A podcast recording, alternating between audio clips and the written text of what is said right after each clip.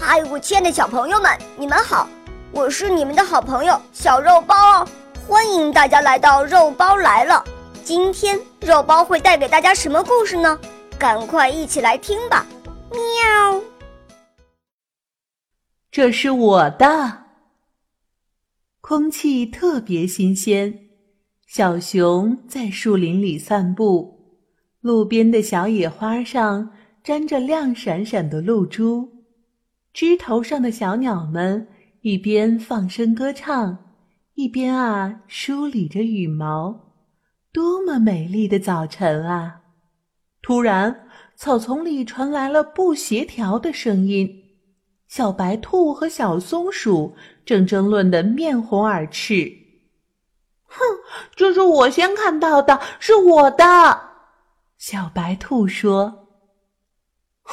是我先捡到的，这个是我的。小松鼠也不甘示弱。小熊仔细一看，哦，原来他们呀在争抢一顶漂亮的小草帽。小白兔牢牢的扯着帽檐，小松鼠紧紧的拉着彩色的丝带，谁都不肯松手。他们看见了小熊。像是抓住了一根救命稻草，连忙请他过来评评理。小熊先看了看小白兔，接着啊又看了看小松鼠。小熊抬头望着天空，好像在思考着什么，不说话。小白兔和小松鼠啊，这下给弄糊涂了，还是乖乖的把小草帽交到小熊的手里。让他做裁判吧。过了好一会儿，小熊问：“嗯，你们先好好想一想，在发现这顶小草帽之前，它是谁的宝贝？”